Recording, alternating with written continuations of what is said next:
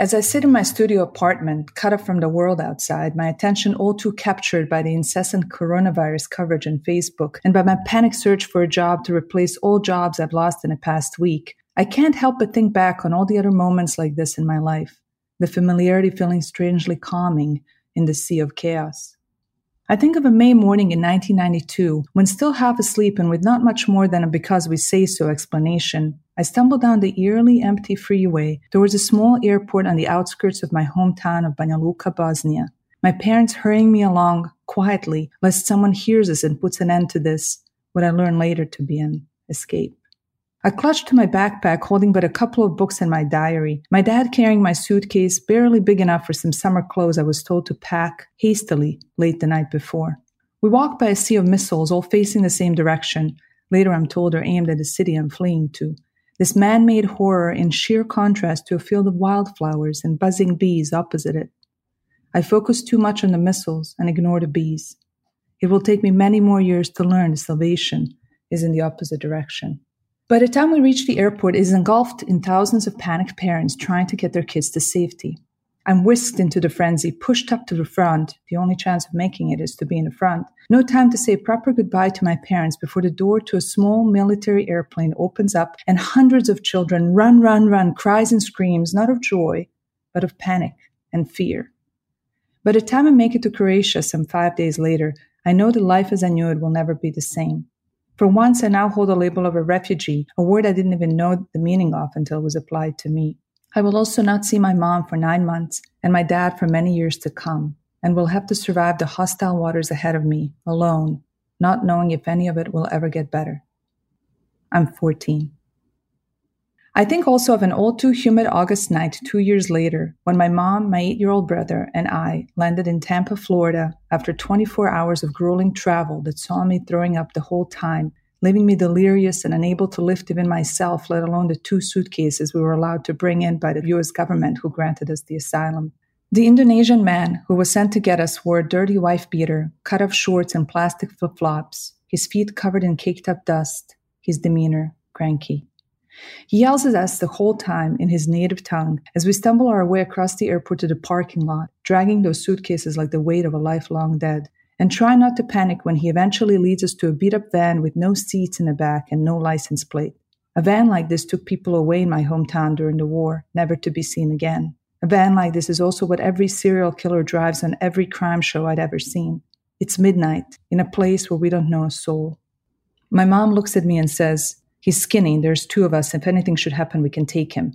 And so we climb into the back and sit at the ready for the whole 40-minute drive. We arrive at a small motel in the worst part of town with no AC, no lock on the door, and more roaches than I've ever seen in my life. And so our American life begins. I think also of another August, some 16 years later, when, once again barely awake, I answer a call from my dad where he tries to tell me through earth-shattering sobs that my only brother is dead. Somehow, I managed to buy a ticket, get myself to the airport, and fly all the way from New York City to Florida, clutching a bag I packed for a week, but which, it turns out, contained but one change of clothes and a toothbrush. I remember people, lots of people, offering condolences, help, sympathy. I remember, too, the anger, the sheer anger at the fact that it was not supposed to be this way. Out of all of us, he was supposed to die last, being the youngest.